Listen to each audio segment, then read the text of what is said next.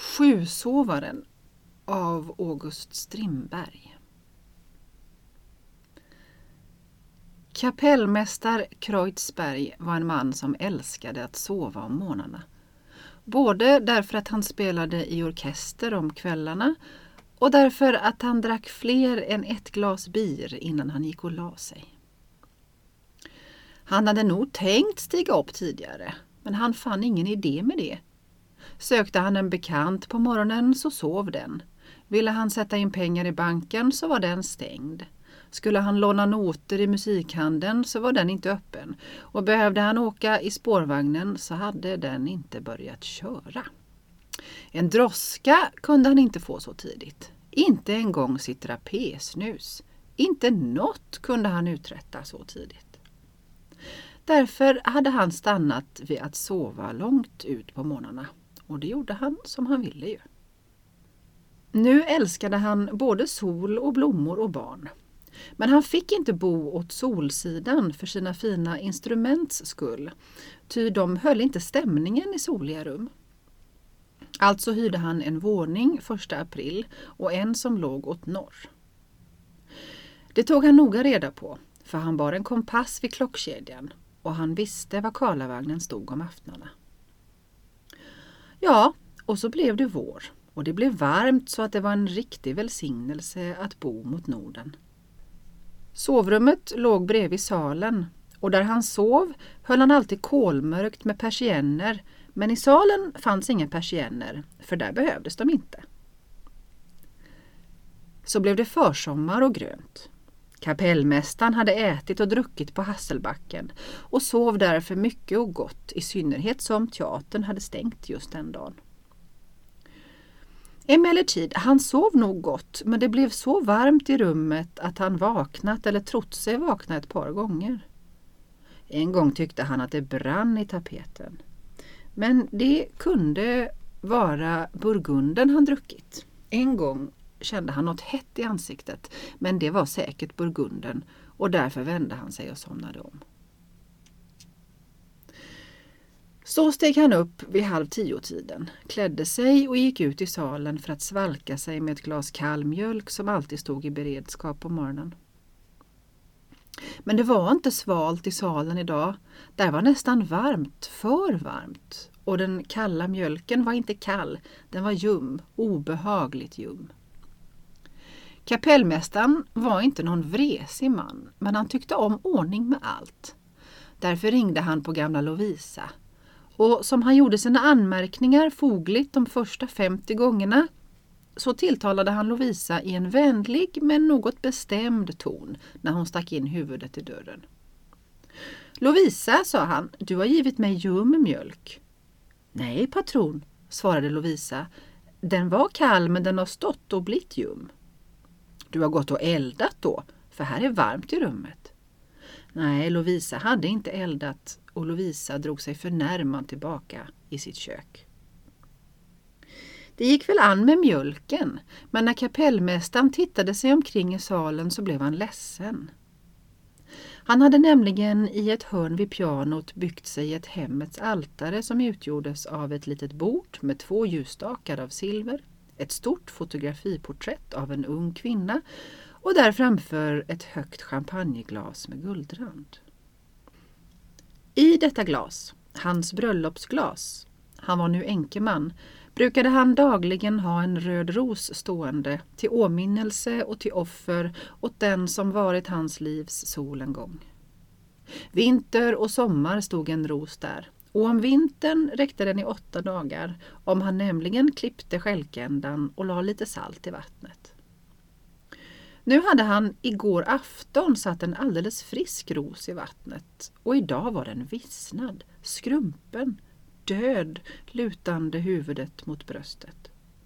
Det var ett ont tecken. Han visste nog vilket ömtåligt släkte de här blommorna var och han hade märkt hos vilka människor de trivdes och inte trivdes.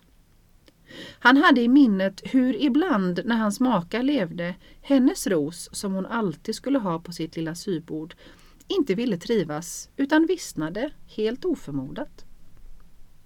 och han hade iakttagit att det var just då hans sol behagade gå bakom moln som under ett dovt mullrande upplöste sig i droppar. Rosorna ville ha frid och kärleksfulla ord och tålde inte hårda tonfall. Musik älskade de och han spelade ibland för rosorna så att de öppnade sig och log. Nu hade Lovisa ett hårt sinne och brukade gå och gräla för sig själv när hon städade. Och hon hade ilskna dagar ute i köket så att såsen skar sig och all maten för övrigt fick en bismak av olust som kapellmästaren genast kunde urskilja. För han var själv ett fint instrument som kände i själen det andra människor inte känner. Han gissade genast att Lovisa hade dödat rosen Kanske hon grälat på den stackaren eller knuffat på glaset eller andats ont på blomman som inte tålde sånt.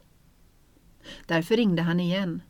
Och när Lovisa stack in huvudet sa han, inte ovänligt men något bestämdare än förra gången. Vad har du gjort åt min ros, Lovisa? Ingenting, goda patron. Ingenting? Tror du att blomman står och dör av sig själv? Du ser ju att det fattas vatten i glaset. Det har du slagit ut. Eftersom Lovisa var oskyldig gick hon ut i köket och grät, för det är ju tråkigt att bli orättvist anklagad. Kapellmästare Kreutzberg som inte kunde med andras gråt lät udda vara jämnt och köpte en ny ros till aftonen. En riktigt frisk en. Utan ståltrådar naturligtvis, för det hade hans fru aldrig kunnat lida. Och så gick han och la sig och sov på sitt öra. Tyckte nog att det brann i tapeten och att kudden var het, men somnade om igen. När han följande morgon trädde ut i salen för att göra sin andakt vid hemmets altare, så, åh, ve, låg rosen avbladad ut med skälken. Han ville gripa till ringklockan men hejdade sig då han såg bilden av henne som hans själ älskat ligga halvt hoprullad och nerfallen till blomglasets fot. Detta hade Lovisa inte gjort. I sitt barnsliga sinne tänkte han Hon som var mitt allt, mitt samvete och min sångmö, hon ogillar mig. Hon är ond på mig. Vad har jag gjort? Ja, när han frågade sitt samvete så fanns där ju, som det alltid finns, små skavanker. Och han beslöt att skrapa ut dem, så där småningom förstås. Och så lät han sätta porträttet i glas och ram.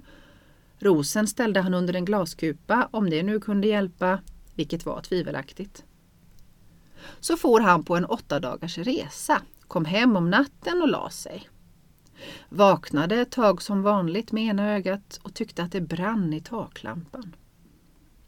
När han sen kom ut i salen var där hett rent av och det såg så avsigkommet ut. Gardinerna var blekta, pianoduken hade förlorat färgen den också.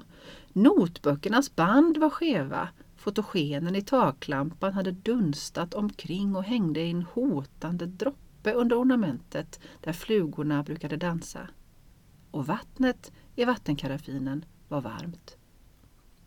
Men det ledsammaste av allt, hennes bild hade också bleknat, gulnat som höstgräset.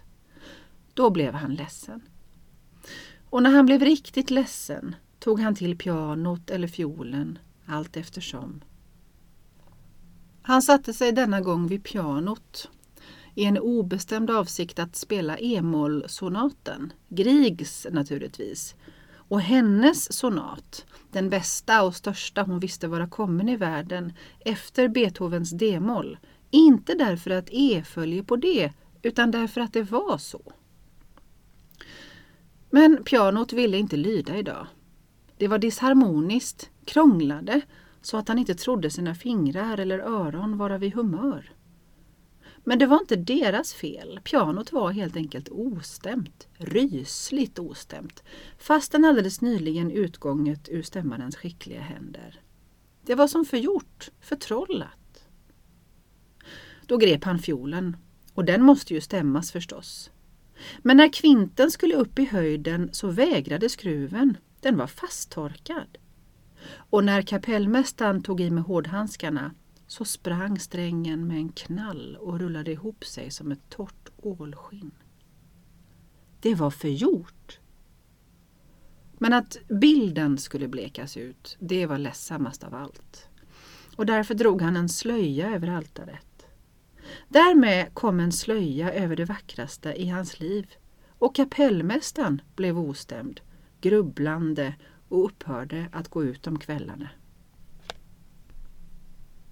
Så led det framåt midsommar. Dagarna blev längre än nätterna men som persiennerna höll mörkt kunde inte kapellmästaren märka någon skillnad. Slutligen en natt, själva midsommarnatten, vaknade han vid att salsklockan slog tretton. Det var hemskt, både för att det är ett olyckligt tal och att en klok klocka inte kan slå tretton. Nu somnade han inte om utan låg och lyssnade. Det knäppte ut i salen och så small det som när en möbel spricker. Strax efter tassade det på golvet och så började klockan slå och hon slog, slog, femtio slag och hundrade. Det var hemskt. Men nu sköt en ljusknippa in i sovrummet och kastade ut en figur på tapeten. En underlig figur, som ett hakkors, och det kom från salsdörren. Det var således ljus tänt ute i salen, men vem hade tänt det? Och det klingade med glas, alldeles som om gäster satt där, champagneglas av slipad kristall, men det talades inte. Nu hördes nya ljud som när man bärgar segel, manglar kläder eller sånt. Kapellmästaren måste ut för att se och befallande sin själ i den allsmäktiges hand gick han ut. Han såg först Lovisas kamkofta försvinna genom köksdörren, såg rullgardiner, uppdragna likväl, såg matbordet fullt med blommor i glas, oh, så fullt som en gång på bröllopskvällen när han kom hem med sin brud. Och se nu, solen, solen stod honom mitt i ansiktet, över blånande fjärdar och skogar i fjärran. Solen hade gjort belysningen i salen och alla små skälmstyckena. Och det var hans födelsedag. Och han välsignade solen som varit uppe så tidigt om morgnarna och spelat spratt åt sjusovaren. Och han välsignade hennes minne som han kallat sitt livs sol. Det var inte något nytt namn, men han kunde inte hitta på bättre och det var gott nog. Och rosen stod på hemmets altare och var alldeles frisk. Så frisk som hon var innan hon blev trött på släpet. Trött? Ja, hon var inte bland de starka och livet var henne för brutalt med alla sina knuffar och stötar. Han hörde ännu i minnet när hon haft strykning eller rengöring hur hon föll ner på soffan och klagade. Jag är så trött. Stackars liten. Hon hörde inte hemma här, bara gav en gästroll. Och så reste hon. Och hon saknade sol, sa doktorn. Men den gången hade de inte råd till solen, ty solvåningar kostar mera. Men nu hade han sol utan att ha vetat det och han stod mitt i solen, men det var för sent. Midsommar var över och solen skulle gå sin väg igen bli borta ett år och komma igen. Det är så underligt alltihop.